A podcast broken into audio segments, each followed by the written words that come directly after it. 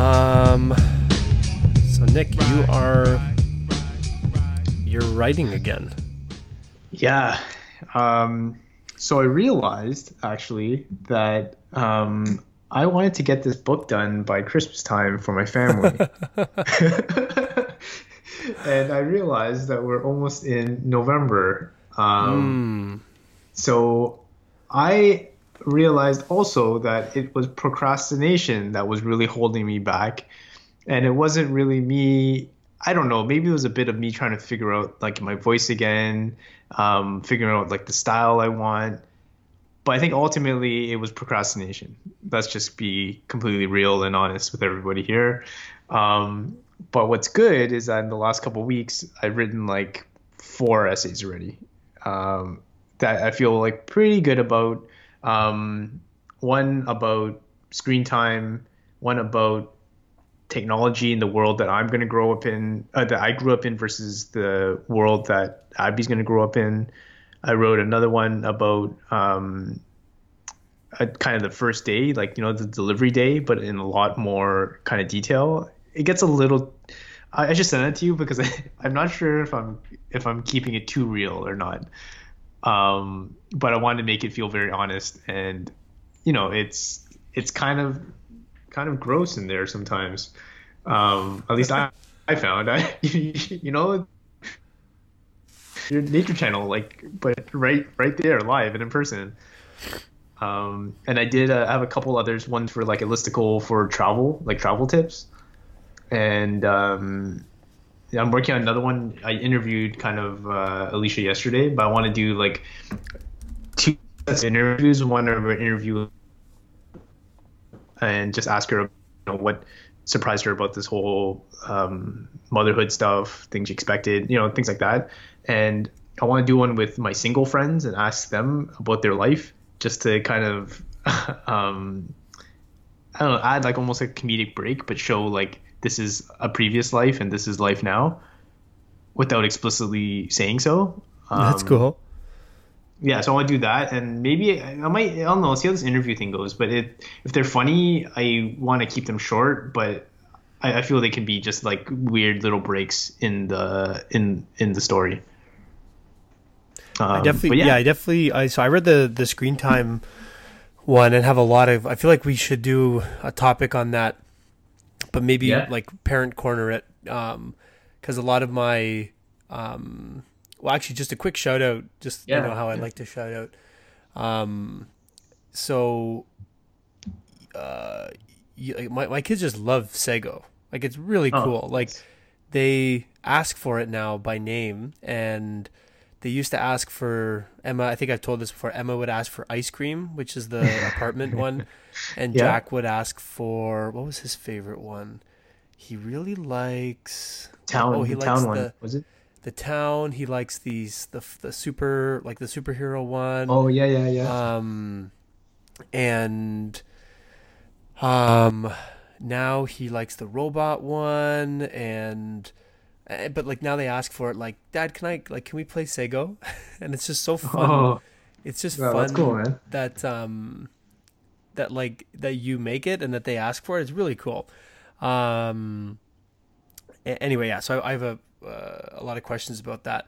I think that my my worry with with and I mean it's not a big worry, but it's like mm-hmm, mm-hmm. the same kind of shit that I got for writing that article about the e-commerce stuff. I feel like you're gonna get backlash on just your bias, right? And you you you acknowledge it, but like you're you're highly um you know like if if if news came out that screens caused cancer, Sago would be in trouble, right? So sure. um, you're you're biased, but I also feel like you're you're very researched because this is your job, and you like though, this is why. In, in that in that post though, I was very honest about like my kind of inner feelings about screens. Of course, seeing, yeah. Well, that, that's what I mean. Like, like you you laid yeah. it out. You laid it out. It's very hard to. I just I I um I think that it makes. I always wonder why people shit on those kind of insider inside baseball posts because you think about it more than other people because it is your job and mm-hmm. It was interesting seeing your perspective on it, and it confirmed a lot of my my in like my into my intuitive beliefs on it. So, yeah. um, well, what's what's your what's your thoughts on screen time? Well, I mean, I think that all the studies that okay, like we and my bias though is that we were very pro screen the whole time. We never limited mm-hmm. screen time. Mm-hmm. And when you look at the regulations and stuff coming down or the recommendations, it's like no screens at like until 2 years old. Yeah. Emma was on an iPad like 2 months. Um and I so part of it is like I think I have a guilt associated with oh shit, maybe we've already rewired her brain and now I'm trying mm. to trying to justify my my lack of good discipline as a parent and all that stuff. But I mean, Emma's she's ridiculously smart and she has a great yeah. vocabulary and she can identify things that other kids just like she called out a hexagon and we were like How, hmm. like we have never talked to wow. you and and we, we we realized though that she gets it from um like some YouTube channels that she watches and from um from like I don't think you guys you don't talk in the app in Sago apps but um so anyway long and short of it is my feeling mm-hmm. is mm-hmm. it's the same as television where if you treat it like a babysitter screens are mm-hmm. bad so if you yeah. put your kid in front of an iPad and walk away for two hours and come back, yeah, that's really bad. Even 30 minutes, that's really bad. But mm. if they're watching something and you're talking to them about it and you're asking them questions and you're you're playing with them and you're making it mm. like this shared experience together, then I don't think there's anything wrong with that. In fact, it might even be a net positive because they learn fine motor control, they learn vocabulary, they they they learn how to interact with things, their creativity gets expanded, their curiosity gets expanded. So I'm but again, that's a very convenient opinion for me to have. So mm. um yeah, what like what, what do you think? Have I, I have I screwed up Emma's life by by giving her screens before she was 2? I don't know. So I, I don't think so. But you know, when Abby was first born, someone asked me like, "Oh, when are you gonna give her apps?" and or when are you gonna give her the screen? And I was like, she's just like a blob. Like she wouldn't even understand what what the hell the screen thing is. You know what I mean? Like um like very very young, and um it was honestly like she stayed at my parents' place, and I know you know, I know my parents show her like uh you know the baby channel or Disney Junior or um some YouTube stuff because anyways I I, I just anyway, I, they they don't want to they won't tell me that explicitly, but I, I know that they watch there, and that's that's cool. Like I'm cool with it. Um, but she like she she like loves it, and um, it's but it wasn't until like I think I traveled on to Portugal that I really use the screen a lot more.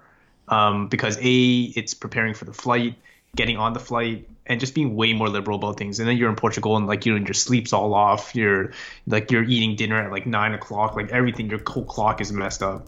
So, um, and I, I see it in two two fronts. I see it as one as I see ultimately I feel like the screen is like a good tool.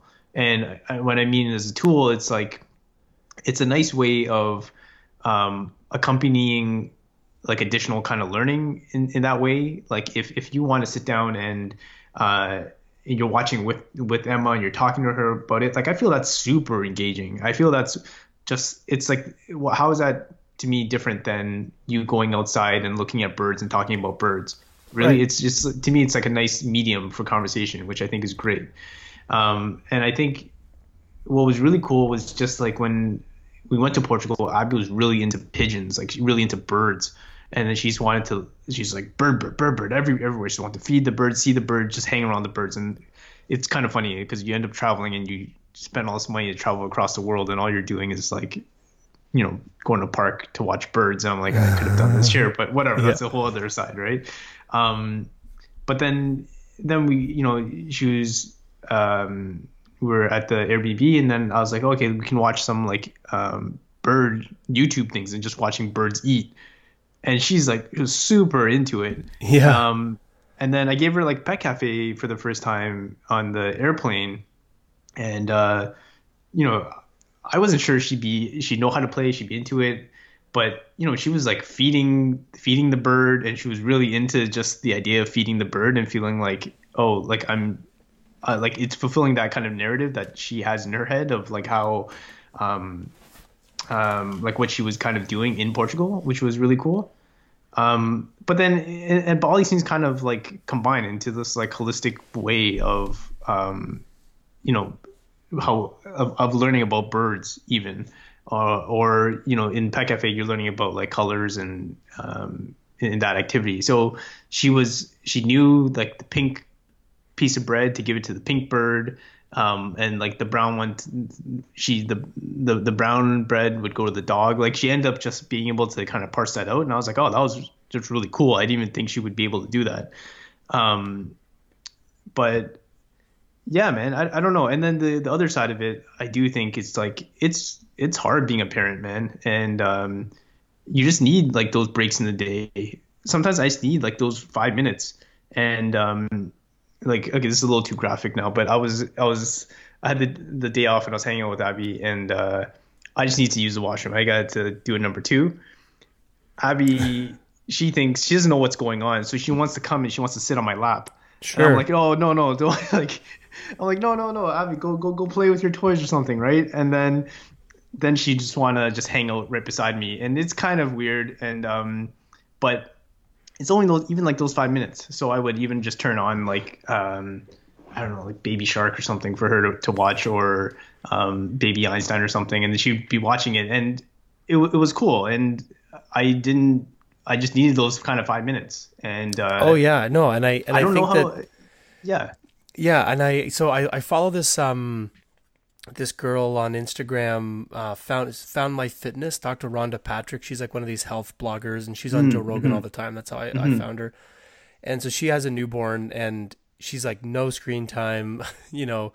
Um, mm-hmm. and she she was just on Rogan, uh, and she was like, it's honestly exhausting because you you you, you there's no like you you get no break. You always have yeah. to and again, part on, of me is on constantly. Yeah, and, I, and right? I, but I commend her for like this commitment. But, but then going back to what you said about, um, there are things that you can't experience. So, um, through me pushing it and just because it's cool, Jack loves space. Mm-hmm. And mm. there's this amazing app for Apple TV called uh, Solar Walk, I think.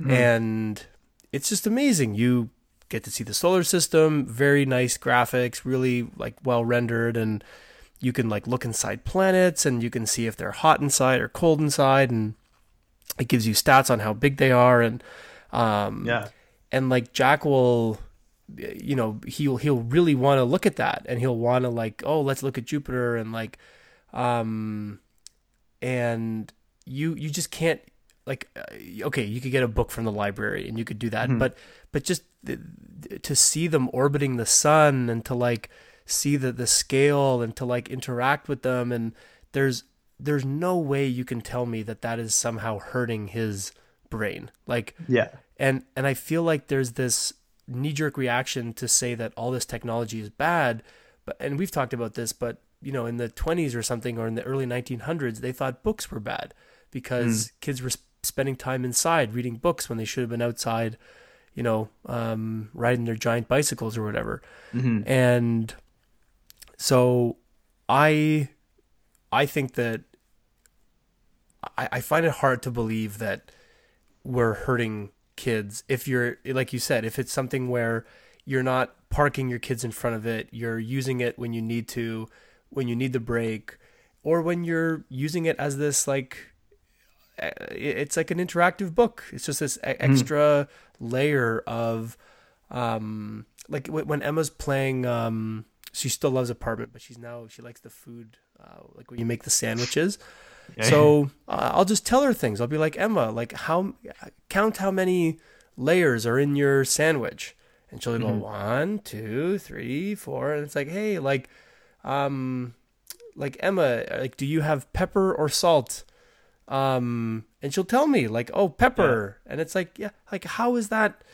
Like, and and and what, that, what's what's great about it is like you're catching them at a point where they're really engaged with what's happening. You know what I mean?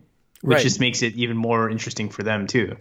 Yeah, and um, so anyway, I, I I'm glad that you wrote that piece, and I think that it got me thinking, uh, bringing it back to your book, that if you if you layer in these kind of like conversation pieces, it kind of goes back to a bigger idea you had uh, a few months ago around if you ever wanted to turn this into some kind of a community play where mm-hmm. you know you're you're opening the conversation up to other dads and to other um, I think it's like an article like that would be a great um, you know like another one I was thinking that you should do if you're if you're not already thinking about is like um, basically like and you, you might be too like abby might be too young for this so you might not have experienced it viscerally yet but like sports and um, activities like mm. like programming your kids. Like do you over program yeah, them? Do yeah, you yeah, yeah, do you um and like i have tons of stories about that just because uh, we don't have to get into it now but we've had like um you know yeah we've had a lot of uh, debates around like different sports mm-hmm. and, and, different activities and um so those kind of ones that start a, a good conversation and kind of like almost like comparing baselines and comparing notes with each other like you know is is this normal? Like is this do you guys do this too? I don't know. I i, I wish i had a baseline on um and, but it, it's uh, yeah it's also it's also just funny because like in this parenting space you feel like um, I, I can't I can't judge other other parents because it's just everyone's just kind of surviving and figuring it out. Right. And but at the same time there is so much judgment in this I think parents judge other parents all the time. Yeah, for um, sure. But even like the screen time thing, like I don't know, me putting that is really just this is my honest take on it and it's just my opinion. Like this is just how I'm gonna do things with my kid. I'm not saying it is the way. I'm not saying like I'm better than you or anything. Like this is just what I'm doing. So that that's just it. Like I'm it's, right. it's not it's nothing more, right? Um, but really, yeah, it's not like um, I'm parking parking Abby there for like a whole day and doing whatever. Like um, I know, and sometimes I need to like forgive myself where, you know, I'll, you know, I'll, I'll watch them and they'll be like playing and they'll be like, okay, where I do get scared and I do mm-hmm. get worried is when, mm-hmm. and Jack is by far worse than Emma, but especially with TV, it's much worse when he's watching TV where I'll be like Jack, Jack, Jack. Yeah, yeah, yeah, like, yeah, yeah. And he's he looks at me and he is just he's he's hypnotized. He's in a trance. Yeah. yeah. And um that is worrying and you're like, "Ooh, like that's that's not right, is it?" But then I, I think like wait a minute, we were just like at a park for six hours. Like we, we've been out all day. We've been playing with friends. We've had a birthday party. We went to the park. We went to a pumpkin patch. We did this. We did that. Like you just want to come home and throw the TV on and unwind. And you know what? If I didn't have kids, I'd be doing the exact same thing you're doing. I would come home. I would take off my shoes. I would sit on the couch and I would watch an hour of television. Like, yeah. And is that so wrong? Like, do I have to now like do finger painting with you? And do we have to like go outside and look at the earthworms? Like, no, like it's okay to have those downtimes. And I think that, but I, it's like this counter propaganda no. though, where you yeah. feel like you're just this terrible person if you yeah. plop your kids in front of the TV and watch a movie with them. It's like, oh, this is wasted time. We should be learning something. And, the truth is like sometimes you just need to sit down and watch TV. Like why and, why do we for, like you know yeah. it's easy to forget that. And you can make the argument that like if if I don't get that break, I'm going to be a shittier parent. You know, right, like yeah. Like I, I need a I need a moment to just recharge a little bit so and I can be they, on they again. They do too. Yeah. But you yeah. know, and you hit on that point earlier about like I, I do think it's just a lot of fear. I think a lot of people um, you know, their screen addiction is like a thing. You know, like that's why Apple and Google, like um, Android, they have all these kind of things to report on how much screen time you're using and, and, and whatnot. And I feel like I, I get a little bit addicted to my screen sometimes. So it's a lot of projecting your own anxieties to your kid as well. And Yeah, it's also like point. they, they're they're growing up with all these things that we didn't really grow up with, right? Um, even my pediatrician at one point, she was like, "Oh, no, no, no screens." Um, and then I was like, "Okay, why? Why? Like, why? Why? Why do you say that?" And she's like, "Well, one is um, it, it's like the inputs things are coming in way too fast and they're going to start expecting things to be kind of that fast on a day-to-day basis and interactions with like people and stuff as well um, and the other part is like it's just like a one-way conversation. And i do think uh, like the one-way conversation stuff it's it's yeah it's true. Um, especially when you're watching tv i don't think that's the same with apps because i do think with apps it's like it is more two-way. Like you're the one driving that experience and um, you know um, it's it's a little bit different in that way. Like you're choosing what to happen. You're Yeah, moving yeah. at your own pace and um, you're dictating that narrative right or generally at least the stuff that we do that's what we we, we try to kind of go after right um, the experience we're, we're trying to build um, No, I uh, for sure, and I um, that actually got me thinking of a question because I uh, this happened just tonight. So I updated um my iPad to iOS 12, so screen Mm-hmm. time. I've had it on my phone, obviously, but it was it was on my uh, I guess on my iPad, and so I popped it open, and of course it said that you know Sago Mini World, uh, 22 minutes or something today, but Mm-hmm. it marked it as educational. And I was like, "Oh, that's great! Like good, like for you guys too." I was like, "That's amazing," and it made me feel a little better because I was like, "Oh, education, good." um, but then it got me thinking: Does Apple police that? Can I like if you, if I made a game and called it education, would they reclassify it or would they reject it? They might reject it they would look at it and they would uh, they, they might call that out There's Yeah, some for sure. standard they must have, right? Like you can't. yeah yeah yeah. Like I couldn't Yeah. put a game of me shooting somebody and call that educational. No, like even to get in, like I don't know, in the, for example, in Google Play, when you wanted to get into like the Play for Families kind of section, you you have to fill out this whole survey of like if it is under education, um, under what kind is it like pretend play? Is it like creative? Is it? They have different categories of things. Oh, good. Yeah, uh, okay. I was hoping there was some. I figured, especially Apple, they tend to have more, you know, um, stricter app guidelines. and um, anyway, we don't have to go down that rabbit hole. I was just, I was hoping that there was some.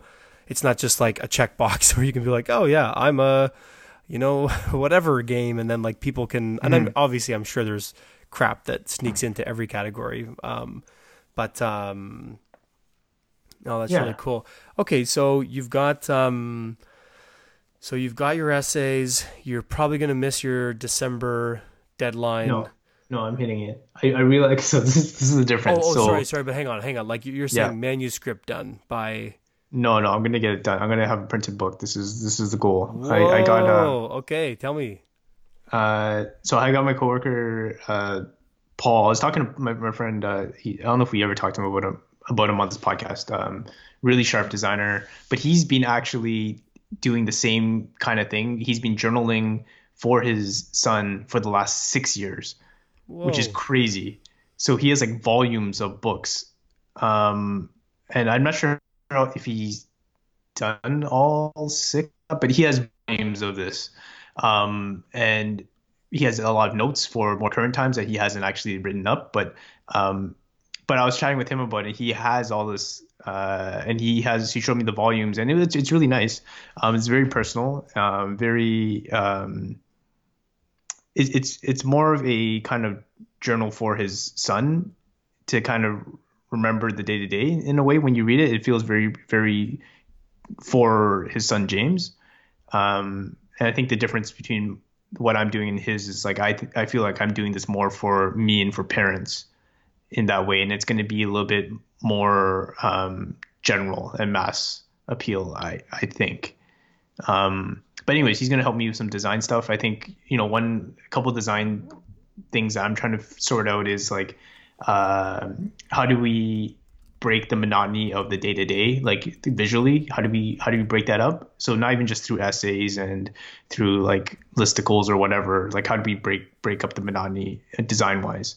And how do you get design wise? How do we have a vibe of it being just like fun and um, not too serious? Like I'm not taking myself overly serious, and to set a bit of that tone, even um, through designs, maybe through the the colors, the layout, the fonts, um, yeah, th- things like that. So he's gonna just help me template out a month. I gave him month one. I gave him the first essay for month one, and um, yeah, he's gonna template out like different options that I, I might be able to run with. Like if I want to use an image here, this is what I can do. If I want to have this this one entry, if it feels very kind of sentimental or something, how how do you give it more breathing space on the page? Um, yeah, things like that.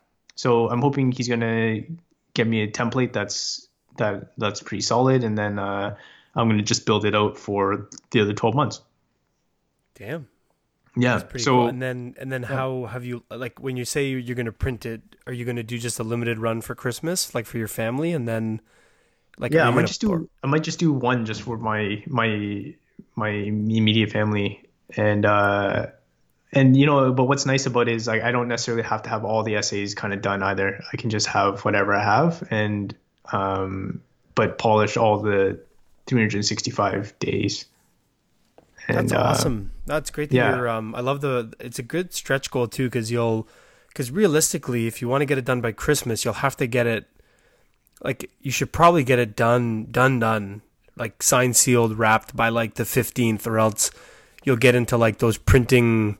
You know, you'll try to get it printed, and then they're gonna have yeah. like five hundred card orders to do, and like, um, and then yeah. that way you can not be stressed and like, damn, that sounds like a good. uh and man, you're gonna get like yeah. serious brownie points. That's like the best gift you can.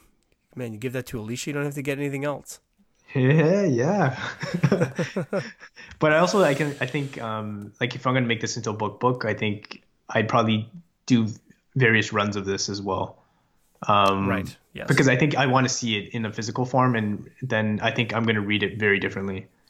Um, but I think in this one, I'm just going to use uh, actual photos and stuff as well. Um, which if I were to make it for mass, I don't know if I'd use photos. I'm not sure.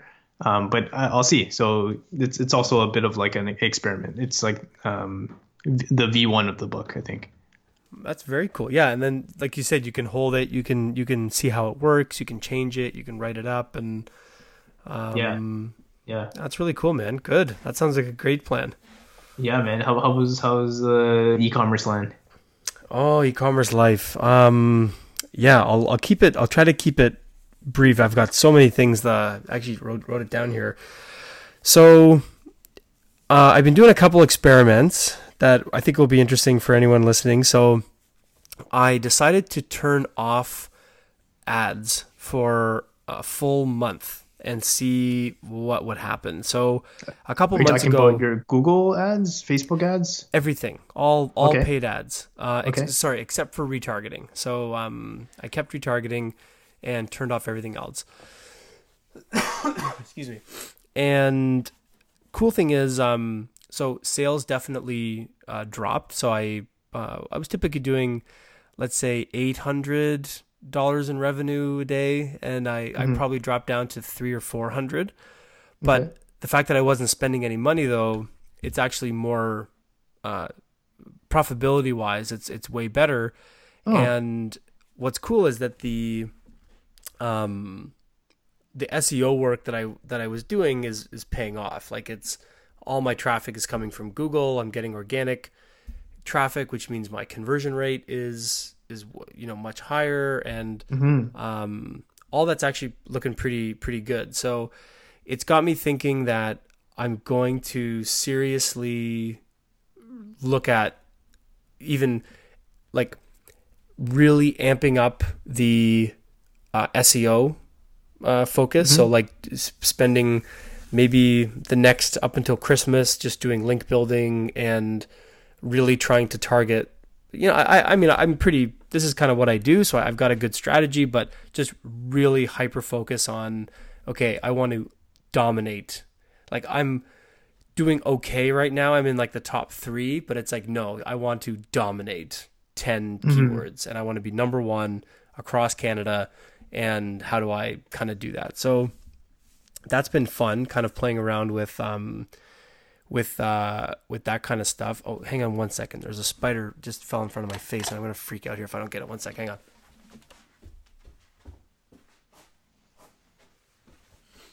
God damn it! I freaking hate spiders. Yeah. Oh shit.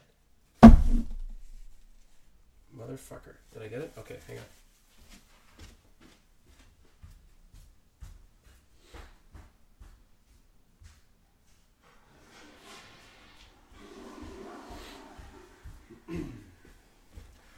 All right, edit that out in post. Okay. Um, are, are you are you scared of spiders? Oh, I hate spiders. Yeah. Um, but I'm okay. I'm super brave now because of like with my kids because I refuse to pass on my irrational fear to my kids. So every time mm. I see a spider, I just I'm like, yeah, daddy gets to kill a spider, and I try to like be really fun and brave and all that stuff. But I think deep down they know. Um, but uh, okay, so that's been super interesting. I'm still picking and packing, so I've sort of okay. failed on that experiment of trying okay. to outsource that. But really, but well, here's here, here's it wasn't even an experiment. You, you, didn't even try it, right? I didn't even try, and I'll tell you why. Okay, though. it's just okay. not it's not economical right now. So okay, it would not be a good business decision. I I've realized that as painful as it is, the only way I'm ever going to be able to afford that is if I'm doing like 20 to 25 orders a day, and mm-hmm I'm I'm not there yet, but I actually think I could be with even or mm. just organic. So that's kind of the uh that's interesting. Um I I do feel a little um I think what I didn't know about this business having talked to other people now is that um cash flow is so I, I'm I'm learning a lot more about business doing mm. this because like the only other business experience I've sort of had has either been in startups where you're not really making profits and revenue like you're, you're making revenue but it's all kind of negative profits and you're just trying to sell it or mm-hmm. I've worked in consulting where it's just your time you're billing your time it's pretty simple like your your costs your expensing costs getting reimbursed you're even marking up certain expenses and making profit on that like it's just a very it's it's time consuming, but it's very cash positive. Mm. Um, whereas like in e- in e-commerce, you're you're buying and selling, so you're always losing money and you're always making money, or at least that's. Mm. And if you know, so sorry, one sec. I got a bad cough. Um, so I'm I was worried that I was like not actually making money. So even though I did the math and by all accounts my profits are more than my expenses, which means I'm making money, I still wasn't actually putting a lot in my bank account every month. And um, so I've had to talk to a lot of people about how do you actually pay yourself in these kind of businesses where you are kind of like it's very easy to just justify buying more inventory with any profits. Um, and what I've learned is that, and I don't know if this is good or bad, is that you kind of always want to be running a bit of a like a line of credit or like a mm. you almost want to borrow and have a a low interest line of of uh, credit where mm. you're actually you're still paying yourself but you're you're basically to to to float yourself during times where you might have just done a big inventory buy and now you need to sell it. So that might take you 30 days to sell it. You still need some operating money for ads or for boxes or for labels or for stickers. Like, so if you try to be super prudish, which I was doing, which was I would only spend money that I had earned, then you like you might not be able to like buy boxes because you yeah, yeah, yeah. don't actually have the money to buy it, right? So yeah that's been very educational, trying to learn how cash flow in these kind of businesses work. Um, and I think I've kind of got it figured out now. I have a small, like a ten thousand dollar, you know, line of credit at like three percent interest. It's laughable. Even if I carried a mm. full balance on it, it's like, you know, a very small amount of money. Um, every month, and I try not to carry a big balance, but mm-hmm. um. Mm-hmm but that's been interesting. And then I think the final thing that I'm uh, playing around with, which I'm excited about, is um, so two things is I'm I'm going to so there's a few products that I've lost my shirt on where I took a bet, I thought it would sell and it didn't sell. So mm-hmm.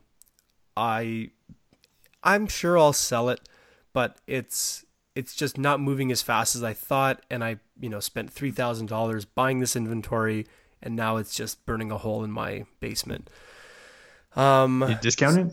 Fire sale? I've so I've tried even that and I learned that I did that wrong too where um so I did what's called a bleed sale instead of a fire sale. So this is really good learning for anyone dabbling or doing ecom. It's kind of obvious actually when you think about it, but instinctively, when you're an A/B tester like me, you can fall into this bleed trap where I'm like, okay, I'm gonna discount it at twenty percent, and then maybe you sell like five, 10 mm-hmm. you're like, oh, mm-hmm. that wasn't enough. Okay, I'm gonna discount it at thirty percent, and you sell like five more. Hmm. Okay, I'm gonna discount it, and what you're doing is you're training your audience that you are just going to keep lowering the price. So right. you are better off to just say fire sale 50% off right now. That's it.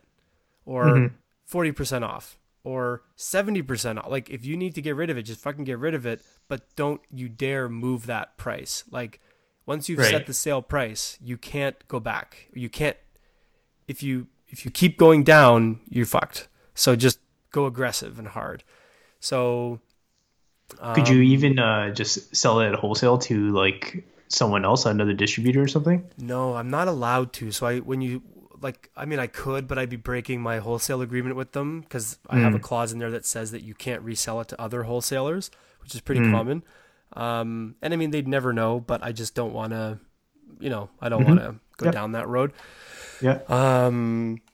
So and I I've tried repositioning it, uh, which has actually been a little I've had a bit more luck repositioning the product and um, and but it was just a good wake up call in that I originally started Able Cells for myself. But when I really look at my customers, they're 45 year old women. And I bought this product because I liked it. and it's not something that 45 year old women would be into. So it was more just a mistake of knowing my audience. Mm-hmm. Um, anyway, but what that's kind of led me to, which I'm really excited, I'm going to launch uh, an experiment this week, is I'm going to try pre orders. So uh, there's this one really exciting new ketone product um, that is quite expensive. So it'll be the most expensive by far SKU that I carry. And when I inquired about wholesaling it, their wholesale price is not cheap either. So I mean, mm. like I'd be going eight thousand dollars minimum order, which is a lot. Like that's more than I want to spend for a product that I don't even know if it's going to sell. So I decided to. I don't want to get into the same situation I did with this other one, which was more of like a niche product.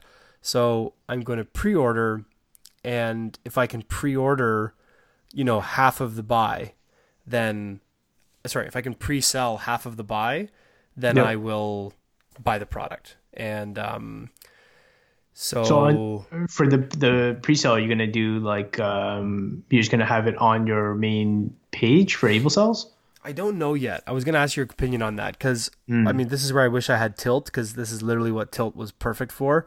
Mm-hmm. Um, and I know that there are other like apps and stuff that I can use to do it, but uh, I think I want to do it on the main site. I don't want to microsite yeah. it and yeah. um, I want to be very open. Like, hey, I don't know if this is interesting. You tell me if you want it. Like, you'll get a discount if you pre-order now. Um, is the is the product super niche?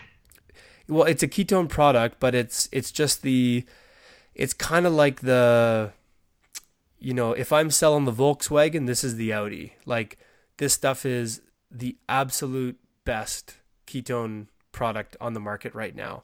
And mm. I believe the only person in Canada selling it. So hmm.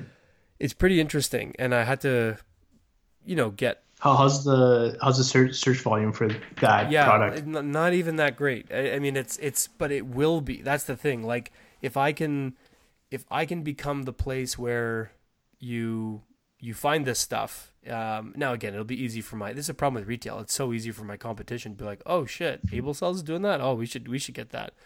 Mm. Um, and uh, but but at least yeah. I'm learning that I'm not gonna like just go eight eight grand out of pocket for something that truthfully I really want and I would mm-hmm. pay for it at wholesale just for myself selfishly, but it's too much. Eight thousand is just too much. Um, I guess I'm just wondering, like, because if you put on your main site, is it then working in conflict with people who are just coming to your site to buy your existing product? Like, are you you're you know are you going to end up losing sales because people are like, oh, there's this thing that I don't know, Kent's selling the Volkswagen, but it seems like he's going to have the Audi soon, the Audi soon. So should I wait? Mm, um, that's interesting. Or, or, or it's also just I don't know if you're if you're really doing this, then you probably want to almost have like a like test the different kind of calls to action, copy, all that stuff as well.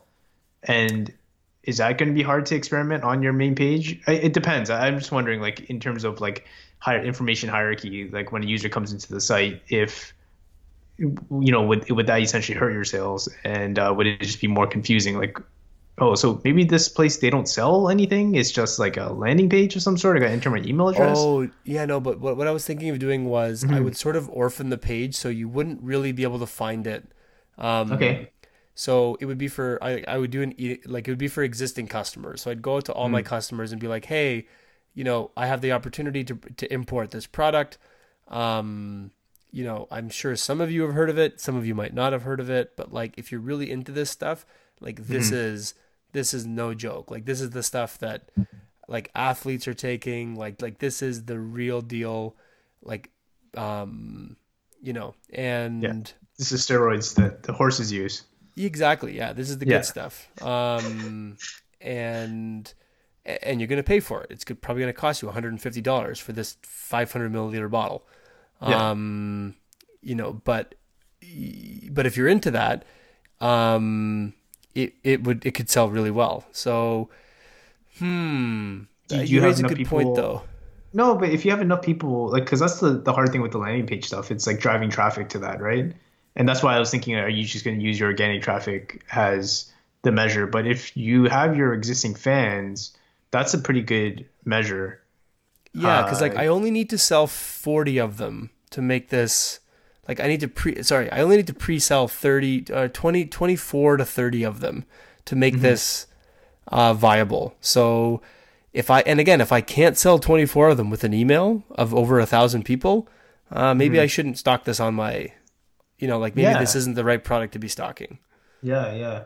So, um, so that's no, exciting. That's, that's, yeah, yeah, that, that's really cool.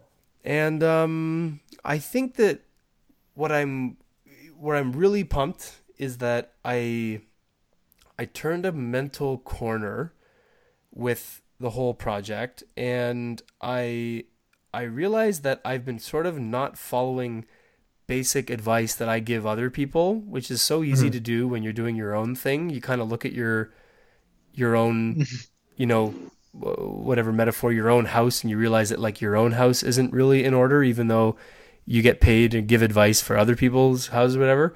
Yeah. Um, and so like one of the things is I sort of, and we we talked about this ages ago. It feels like now, but I sort of stopped setting goals, and I actually stopped tracking things. Like mm. I hmm. have my built-in Shopify dashboard that tells me, you know, how much money I'm making and all that jazz, but like I don't ever really look at performance reports. Um, so uh, at my packing station now, I have like a a goal that I, I'm going to update uh, weekly. So as I'm packing boxes, I'm just staring at the goal. Um, because I'm I'm a big believer in like that subliminal kind of reinforcement. Like I've always, you know, like anytime I have a, a personal goal I want to reach or a corporate goal I want to reach, I, you know, put a note in my wallet, I put it on my mirror, I put it in my car. Like I just always remind myself of the stuff I want to do. Mm-hmm. Um, and it's seemed to work for me so far, and I haven't been doing that at all. And then the other thing was my my financial goal for this was to pay for my my mortgage. And okay. I realized like that's kind of boring. and like as cool as that is, it's not like it's not something sexy that I can kind of get my um my head around. So okay. I've decided that I really want a Tesla. Oh, and okay. My goal, so it's a, it's going to be a long term goal. It's a 2019 goal, but okay. my goal is that um, by December 2019. So I'm committing. I'm I've recommitted a full mental year of Able Cells, and I want to get it to a point where I can lease a Tesla. And Can you lease Teslas? you can. Um, oh, okay. And Able Cells will pay for my monthly lease, Oh, I which like would that. be. So it's like now, would I actually use this? So I'm not a car guy. I am driving a 2008 car right now. I don't give a shit about cars. Um, even though I can afford a new car, I won't buy one until this car literally stops working. Um, so again, even if I got to the point where I was making enough to lease a Tesla every month, the chances of me actually doing it are low. I know that because I'll Why? when I look at No, well, no, you should do it. I know, but when I when I when I look at like oh the six hundred a month or five hundred a month or whatever it's going to be, uh, actually it's more than that. It's like 600, 700 a month. Um, uh, what am I saying? It's like eight hundred a month. Um, it because I want the I want the X. I want the one with like the car seats, The and wings, the wings. doors yeah, yeah, open yeah. and all that oh, nice. Yeah, yeah. But again, it's kind of fun. So now I have like a big picture of the Model X in my packing station too, and um, it's like it's just a more fun goal to kind of be like, yeah, I'm gonna buy a fucking Tesla, um, Yeah. and whether or not I will, it kind of it's it's such a stupid little thing, but it's actually reinvigorated like a um that kind of like hedonic goal setting you know like this is um and, and again if i could really do that like if i could ever afford a tesla in cash because of this side project holy shit like that would i would really know i've made it and Yeah. that is a very crazy goal that might take me years or might never i don't know like that's a very lofty goal but it's fun and i yeah. No. kind of like the fun part of it so Yeah. um, so I'm feeling really, I'm feeling overall really good. I've come to terms with the pick and pack, and I've kind of put that out of my mind that that's a luxury that unfortunately, unless I, so there is a way I could do it, but I would have to take on debt. So okay. I would need to take an investment uh, of about forty thousand dollars in order to, and then I'd have to meet certain minimums a day to then a year from now be profitable with a pick and pack. So that is another option that's always kind of on the table. I've I ran the numbers with a with a fulfillment center up in um up uh, uh like in uh, Markham, but Mhm. um it's just not. I've kind of shut that door in my mind that it's for the next year. I'm probably packing boxes in my basement, and Okay. um, I, I'm fine with that. That's cool. Like I, but the I just haven't been checking in on my performance, you know, and uh, even basic shit like looking at traffic and flows and um, just stuff do you that know? Do you know like the, your margins on all your, your products and stuff like that? that part of yeah that things? stuff I you have to be pretty pretty clean on. But again, what I Mhm. what I really oh man talk about just amateur amateur amateur mistakes were um there's this thing called the U.S. dollar and this thing called the Canadian dollar, and it moves and it doesn't stay the same. And it has significantly gotten worse since I started this business back in a year ago today, you know? Mhm. So that was something that truthfully I was not really paying attention to. And I was, I was, all of a sudden I, I looked at my monthlies and I was just not making, I was still making, I was like breaking even. And I Mhm. looked at the numbers and I was like, oh, I'm just, my cost of goods has gone up because of the dollar. And so stupid and so simple. But so now I just have to check it every week and make sure I'm not doing like daily stuff. Like I'm not that, um, Yeah, yeah, yeah. like that that's just too much work but now i just have a little calendar reminder and um yeah i just have to adjust my prices a little and um So curious though, in order for you to hit your goal, um, are you still gonna turn off the ad faucet? Uh good question no so if i like if i really wanted to um if i really wanted to no i'm gonna need the ads um Mhm. And what I what I kind of want to do there is I'm and I don't know if this is the right mental attitude, but I'm kind of penalizing myself for making these bad purchasing decisions. So until I've paid that off with organic profit, I'm not letting myself turn ads on, which kind of sounds like a stupid idea saying it out loud. Like I'm Yeah. punishing myself. I think you just gotta you just Um, want to move it as soon as possible. No, that's not isn't that the whole thing? I know, but then I just worry that I'll get into this state where I'm I'm throwing bad money, like I'm I'm spending money to, you know, like I'm Yeah, yeah, but but like if if you know your conversion rates and stuff, then you you know, for example, you could move it at whatever price, and it just gets thrown in your basement.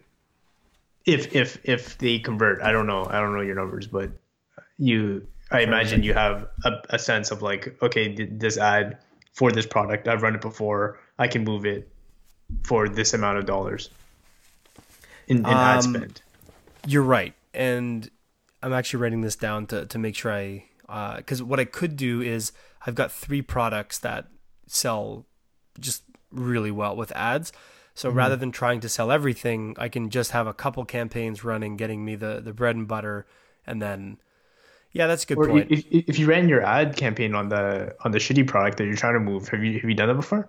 oh yeah, yeah, that's bad. No, that's Oh, just, it just it just it doesn't move, eh? no, and then that's actually where I started actually going not like into debt, but I started realizing, Yeah, oh, okay. I'm I'm I'm losing money here. Like this is so. What, what what's the what, what's the product? Oh, I feel bad calling it out. Um, ah, fuck Or it. what?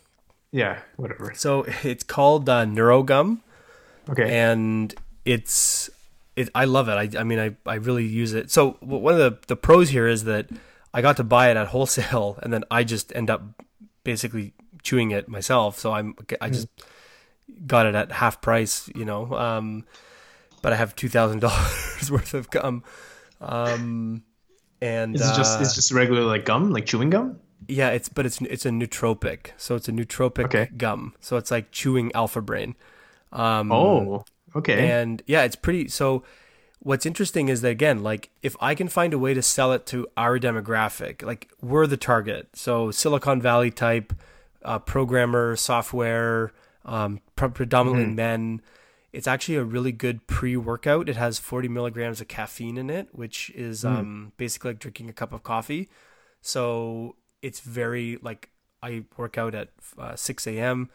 and I, you know, wake up, uh, you know, brush my teeth, have a drink of water, pop in a neurogum, and you really get a bit of a buzz. And it does have um, L-theanine and B vitamins, so you you really do like it. It works. Like you, your brain fires more when Wow, you're when you're chewing it. So I find that I chew it f- while I'm exercising, or at least for half an hour before. Um, but again, my my market is 45 year old women, so I I think I bought it with the idea that I was okay. So I thought that I could sell it on Facebook by targeting Canadians who like Tim Ferriss and who like um, uh, nootropics, and uh, my cost per conversion was just not like it just. And again, uh, because I don't know what the hell I'm doing, um, gum is a very shitty margin product. So I'm selling this gum, let's say at three ninety nine a pack, because it's expensive. It's like special gum. Um, but I mean, I'm buying it. I- I'm making seventy five cents to a dollar on every pack. Like this is not Okay. a, um, Mm. the you you know what I'm saying? Like the, it's not like a super high margin. no, product. no, no. Yeah. Like you make your money on gum. One, if you're buying like five thousand packs of it. Yeah, you move. Yeah, you can move a lot of volume. Yeah. Yeah, and, yeah. and you're and you're selling twenty packs a day or something like that, or fifty Yeah. packs a day Yeah. or something. So this was just a stupid decision of I didn't. It was a good lesson in in so with this other product that I'm considering bringing in, it's the exact opposite. I would be bringing in a limited quantity. It's extremely expensive. Um, like your cost per serving of this stuff is like twelve dollars per serving. So this is like this is a this is a niche high, but but I can literally two and a half times my mar- like I can make a, a good deal of money on each bottle that I sell. um, and feel uh, very out, of, yeah. out of curiosity, like why even diversify your product line? Like if you had those two uh, key items that you you you say you can constantly move, but with just ads, like why not just keep moving those? You that's a great question. And in fact, I got the same advice from a retail inventory expert that I met through Hubba and we were shooting the shit at lunch and I asked him about my store and he basically said the same thing you did. And um I think that I'm falling into this other ecom fallacy where like the problem is that I still sell enough of the other stuff that you need to have some quantity on hand or else people won't trust you like um so let's say I sell four times as much chocolate as I do vanilla. You know, or like let's say you're an ice cream shop. He used this example and like, you know, so an ice cream store has 42 flavors, but you're going to sell 60% of your ice cream is going to be chocolate or vanilla. But you have to have rum and raisin, you have to have tiger tail, you have to have you know, black licorice for the for the five people who come in like expecting those those weird kind of flavors. Um or you don't have those and you just sell chocolate and vanilla. Yeah. Um, but the uh, it's not a bad. I don't know. I haven't really thought about. it. That's a great question. I don't have a Like, good I- answer. I, I I- I thought you were just you had the product diversification because your customers you wanted to have stuff to upsell or to cross sell, or you had a bit of a strategy around that. And uh, you know, like if someone came in for Neurogum and then it's like, oh, this guy also sells like some on Alpha Brain, cool. Like maybe I'll buy some of that. Um, so that that's where I, I thought you were, you know, like you were you were doing that, but I don't know, like if most of your, but I, I don't know if most of your stuff is coming through direct ads, which you were saying like 800 versus 300, um, then yeah, I don't know, like maybe it just makes sense to just keep moving those two products. I don't know and double down on those. That's an interesting idea. I'm really gonna I'm gonna think about that. I hadn't. Hmm. Yeah, I, no, I, I, I really, don't know. Like maybe yeah. maybe there is a drawback to it. I don't know. Like you you you you might miss the wave on the next big item. Oh no, it's not even that. It's more like if you go into a, um, uh, it's more like, okay, like l- let's go back to the chocolate and vanilla. Like some people just they, they want strawberry, so you you have to be willing to lose the customer who wants strawberry. Yeah. No, like yeah. Yeah, I, I don't know. It but- depends on how many people are buying it. But if like hundred people are buying chocolate, hundred people buying vanilla, and like two people buy strawberry, then I'm probably not going to carry strawberry. It's good wisdom, my friend. I mean, I have a I- I whole line that doesn't sell very well, and I keep it just because I have this weird feeling that, like, if I'm calling myself a ketone store, I have to have this brand, but maybe that's just a that's maybe a fallacy. Maybe I don't like. Does that make sense to you? Like, it's almost like if you said you were gonna sell, um, Well, Um, well, how, how, how many products do you have in, in total? uh, about thirty-seven. Wow, that's a lot. Yeah. And like All like 37 37? SKU yeah 37 SKUs some of those are like different sizes so there's Right, like right, right. you know like 60 servings versus 30 servings and um and then there's like five or six flavors for some and so what I do is I always try to keep you know five or six of everything on hand Mm-hmm. and then for chocolate I buy you know f- three times as much so I always have you know um four times Mm. as much chocolate as everything else kind of thing right, right. um so hmm. Yeah, that's in, that's really interesting. Um, but but again, it's like I worry that my competition though. So th- this is where running an independent kind of a specialty store, I feel like is just so hard because my buying power is weak because I'm running my business on a line of credit. They have, you know, I don't know, maybe millions or hundreds of thousands of dollars at their disposal or something. So I mean, they can just afford to have every flavor, every um, so okay, like imagine two ice cream stores now across the street from each other, Mm-hmm. and one of them has 42 flavors, and they're the same flavors. This is the problem. This is not a differentiated product. So, like, literally this I'm selling you the same vanilla ice cream for the same price, but my store has two flavors and that store has 42 flavors. What store are you going to go into? Well, probably the 42 one, but uh, I, I guess it depends on how how you heard well, about the, it, maybe. But or, you know, it's also like you know, maybe I I know you directly, so I want to come to you. Maybe it's like the way you position those two. It sounds like it's that ice cream is better than the other ice cream shop.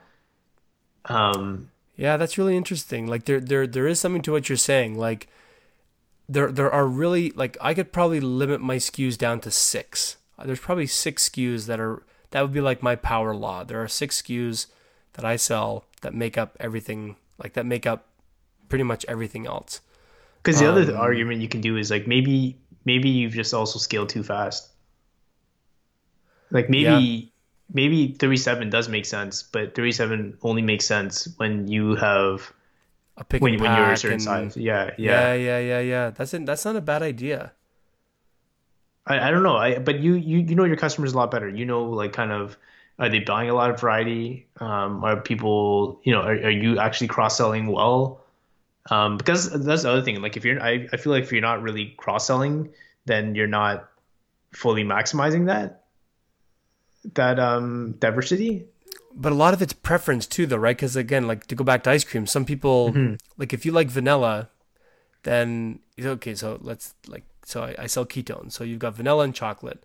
Some people like the taste of chocolate some people don't. So i'm not going to be able to cross sell you vanilla. Like you're either getting i'm trying to cross sell you neurogum so i'm trying to be like oh yeah. you like ketones oh you should buy some neurogum um, but to me, yeah, that's yeah. smart, like having complementary products, right? Yeah, um, yeah, yeah. But when it comes to literally like there are seven flavors of this thing, and it's just a preference, I find it hard to justify not having all seven flavors because I yeah, don't know, but, like. But then, but then, how about the other uh, thirty products that you have? Like, aren't those the complementary products that you're some some of those are complimentary that you could be pushing. Those like, would be like sorbets at an ice cream mm. store. So it's like I've got some sorbets or I've got some gelato. It's kind of like ice cream, but it's a little different. Um, mm. So I've tried to like cover my bases. But you're right. Maybe it's a. Here's an idea, Nick. Here's an idea. Okay. What if you came to a store where 80% of the products were sold out. okay. I have a pl- I have a plugin that lets you like sign up for um, alerts when products come into stock. Right? Mm-hmm. So like if a product's sold out, you can drop your email and I tell you when it's in stock. Mm-hmm. So if you came to a store and the, the flavor you wanted was in stock, but the rest was sold out, would you be sketched out? No, in some ways I'd be I'd be like, wow, that must be a really good flavor. I should try that next time. Yeah. Okay. Because I wonder what I could do is I could flash sale everything that's not selling very well. Just just get mm-hmm. it, get rid of it, make my money back. Put that, put the cash in my pocket, like put the get, get the cash flow. Then I could take that money and just double down on the five or six SKUs that I know sell really well. Turn the ads back on, not buy any of the other SKUs that weren't selling very well, and then just monitor daily if people are signing up for like no no tell me when this thing comes back in and if i'm getting people signing mm. up for like fuck well tell me when vanilla's in and i get six or seven people then maybe that's the seventh SKU that i add back you know and then but if i mm-hmm. have some real duds that are just no one even gives a flying shit about them then maybe i just never stock them again but shouldn't you even know that now by you know knowing your inventory knowing like your just like sales numbers? Yeah and i i think i'm coming to terms with this conversation that there are two expensive lines that i carry that i really don't sell very much of. Um mm-hmm. but but i but i do sell them but it just takes me 90 days to sell them instead of seven days you know? But then that money that, that feels like that that's a world of difference though. Yeah no it's totally a world of difference. Fuck man you're you're right. Okay we're gonna stop. Let's we, we can end this now. I feel like we've talked about this too long, but no, this, this, um, this just hearing hearing you say it is like sobering me up that You're you're totally right, and I should. Um, yeah, I'm I'm gonna do that. I'm gonna start this tomorrow. I'm gonna try this. Well, try. I don't know, man. If it backfires, backfires is, is um, I'm sorry. no, no, no, no. It, it, won't. I don't think it will backfire. I think this is the right. Um, I think this is the right idea. Um, okay, I'm gonna try. I, I, I, I want some Neurogum, man. Uh, break me off some Neurogum. I will. Uh, I will give you some Neurogum. It's. Uh, but this is the other thing. Like, doesn't Neurogum? Doesn't it perish? Isn't it perishable? You know when no, you have no, gum that I bought that that's sitting around for like months, it just tastes gross and no, hard. The, and... The, the, expiry on this stuff is really good. It's like a year. Okay. Yeah. Okay. Yeah. No. No. That would be a totally different game. So I was thinking about getting into perishables, and then I, I thought about that for like a day, and I was like, "What the fuck am I thinking? Like, how, there's how no way." Those bars I'm... that you sell, those bars, they, they last a while. No, those I turn over really fast. So, um, mm yeah, so those are good. Um, but yes, the, the, those expire. I've had to throw away. Um, well, I just keep them. I just put them in my freezer and then I eat them. Um, but uh, well, I had one more thing I wanted to. Oh, what's one more thing you said that got me thinking about neurogum? Um, no, I lost. Oh, uh, I don't know if I want to get into this now. What? No, it's okay. I'm going to. Um, now we can save it for another night. It'll go. It'll take wait. Us down so rabbit hole. wait. So what are you gonna do now then? Like, are, what what happens to the the landing page for those new products you're gonna bring in? Are you gonna not bring them in now? No, no. I'm still gonna try this. Um, like I'm gonna send out an email to my existing users on Thursday mm. to say, hey. Because again, if this could be some niche thing that I know about that I think is really cool that nobody else has any idea or gives a flying fuck about. Um, mm-hmm. And I'm gonna see the response. I'm gonna keep it pretty black and white. If I sell, um, you know, 27 of them in the first week, then I will order the product. And if I don't, then I'm not gonna do it. Nice, nice. Yep, yep. But yeah, man, that's a great, uh, good, good talk. That uh, yeah, that helped. Thank you, man. Sorry, I feel like yeah. you were way more helpful for me there than I was for you. No, no, no. It was good. Uh, I, I was curious though. Did you read the other essay I, I wrote? No, about, I didn't. Did you send it to me? I think I sent it to you, but th- th- think about it. I, I, I like that one more. Um, but oh, I'm not okay. sure if my is this, is this the day of the birth the future one? Is, is is too oh, is too the, oh, the vision of the future. Okay, no, no, I really yeah, yeah, want to. Yeah. Sorry that I missed that. Hang on, I will add a note. No, no, no. That. Um, but this is why I messaged you before, and I was like, "What what excites you about the future?" Oh, I remember that. Yeah, yeah, okay. And you brought up the good point about healthcare, and I thought that was really interesting. Um, yeah, I'm a total sucker for the optimism of.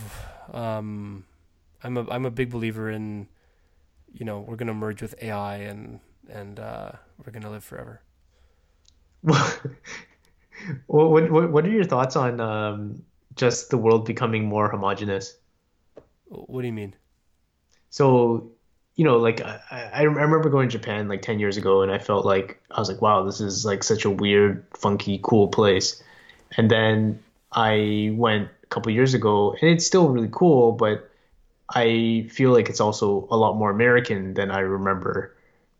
Um, like a lot of American brands are just very popular there now. Like, I don't know, things like, which is kind of weird, like brands like Champion, for example, and Reebok, which aren't even huge American brands, like they're not like massive in like Canada or um, but they're they're they're really big in Japan. And I was like, oh, that's interesting. But you know, like as the internet kind of just makes the world smaller and um, you know, you, you you you you can go to a place like Japan and it won't at some point won't feel that much different than being at home in like a very in like I don't know at, at some point or you know, same thing if you go to like a like, like a like a Berlin or a um, you know a Hong Kong or something.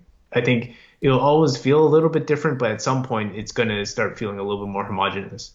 Um, or even just I think about myself and like the and language and um, culture kind of dying with me and Chineseness dying with me, and I'm suddenly becoming more um, more westernized by the day and my Yeah. daughter's gonna be even more westernized than I am, and uh, yeah, so I don't know. At some point, I feel like there's just like a weird homogeneity that that would happen, and uh, but I feel like there's gonna be a loss of culture and heritage that comes with that. Hmm. Um. Yeah, I think that. See, this is part of this is my lack of of like I, I don't travel to exotic places as much as you do, um, or I haven't traveled to as many exotic places as you. Like I've traveled to a lot of Western places, right? So I haven't had a lot of that. I've heard of this, like of the of like the Japanese culture shock, and I, I just haven't experienced that. Um, I I still feel like I, I don't know if it's a homogeny like I, I think there's two different things going on there. The cultural homogeny I feel is definitely I feel that in that, you know, my wife's Italian, my kids are less Yeah. Italian. Yeah. Um, I don't even know what culture I am. I guess I'm Canadian. I don't know. Like that but that that's it. Like I've already homogenized to the point that my family has no culture other than like Yeah, just being Canadian. Like we don't, you know, have any ties to any other country or any, you know. Um so that I definitely feel. But when it comes to tech, I um maybe I just have this different vision of how things are going to play out. I think I'm more worried that we're going to get into a this crazy divide between like I think the divide between the tech have-nots and the tech haves sure. are going to become for sure. it's going to get silly and i think it's Yeah. already it's i know it's silly when i signed up for this thing called um have you heard of uh these glasses that just launched today the north glasses the um No. Oh what are they called here it's a, it's a toronto based company they were all over product hunt and hacker news today they are called Oh. get north Oh, from Thalmic. yes Yeah. um, Focals by North. That's the one.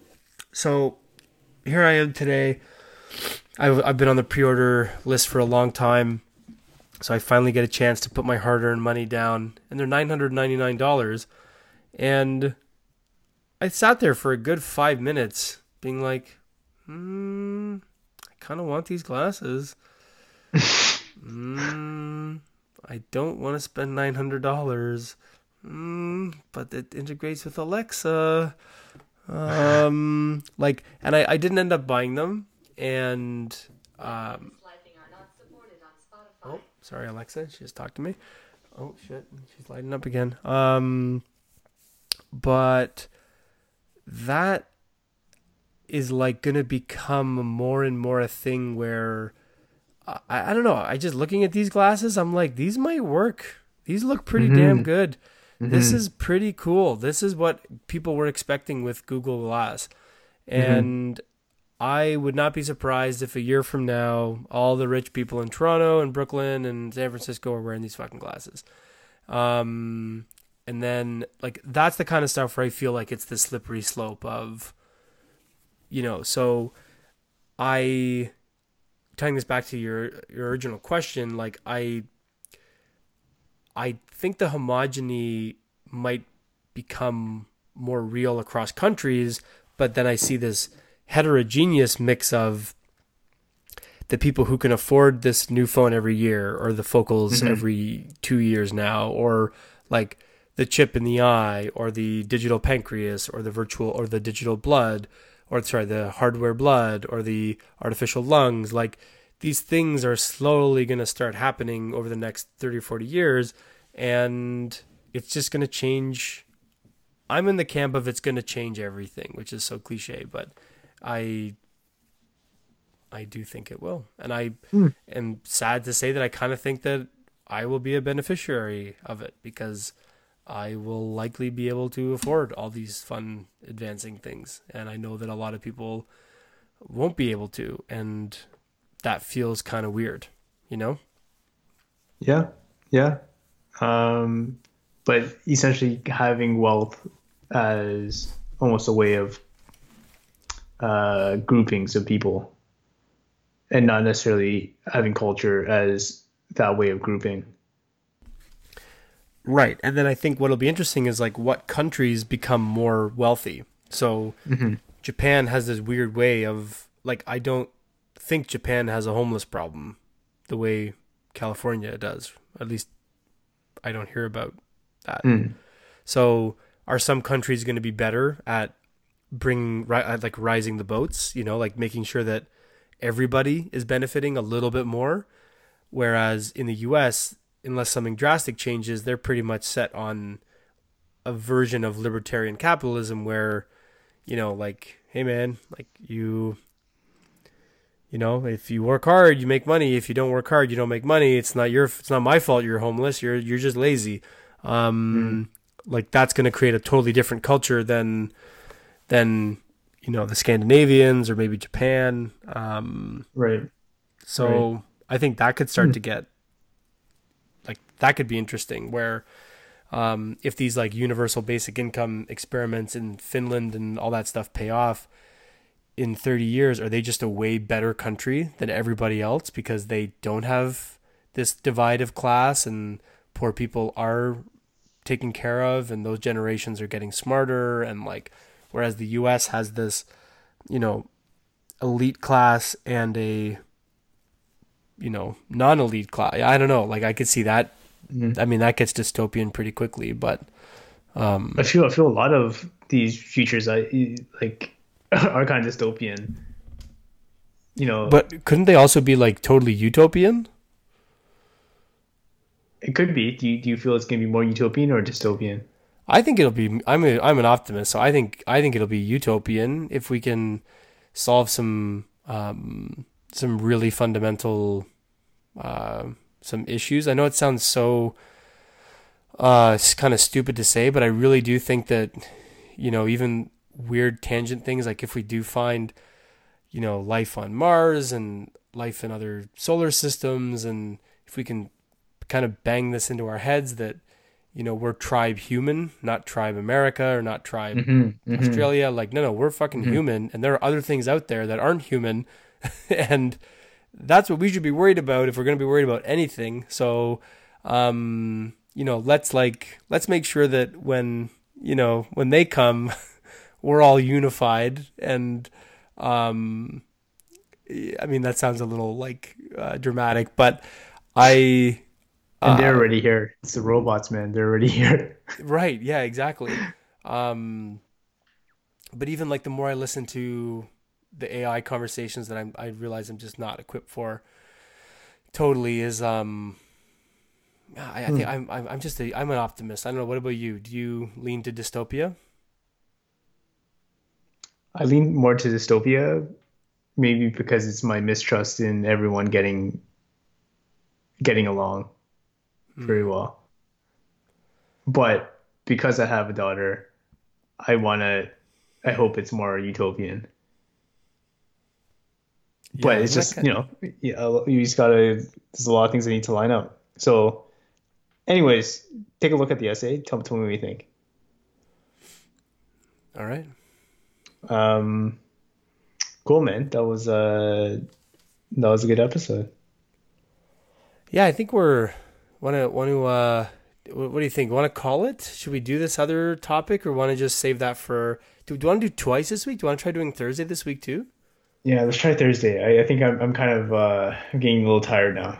Yeah, me too. Actually, I'm kind of getting. Uh, I feel very selfish. I feel like a selfish lover tonight. I feel like you gave way more than I I gave you tonight. Like you gave me some really good advice on able cells. It was good, and I was very excited to. I wanted to do this update selfishly to kind of talk aloud with some of this stuff and, and really get your advice. So I really appreciate the, um, because on some ways I've had this clarity, but then other things just feel like I'm I'm stuck. And uh, Ah, It, I don't know. I um, feel like I'm not telling you anything you don't know. No, but but I think just hearing you say it, just like the fact that you know you're not thinking about this as much as I am, and then to hear you kind of matter of fact be like, well, hang on, if shit isn't selling, maybe you shouldn't sell anymore. Yeah, like that's that's pretty that's good advice. Um, so and, and I, I it's almost like this FOMO. I think a lot of my problems in life come down to this FOMO that like, but what about that one customer who wants vanilla? But if I have 50 customers who want chocolate, who the fuck cares? Like that's kind of you've you've I, will at least try it, and I can always go back and buy vanilla. So it's Yeah, like well, you, you you should also just look in your in your uh, card histories and see how many people are actually buying multi products, how many people are actually, you know, where that diversity really helps them.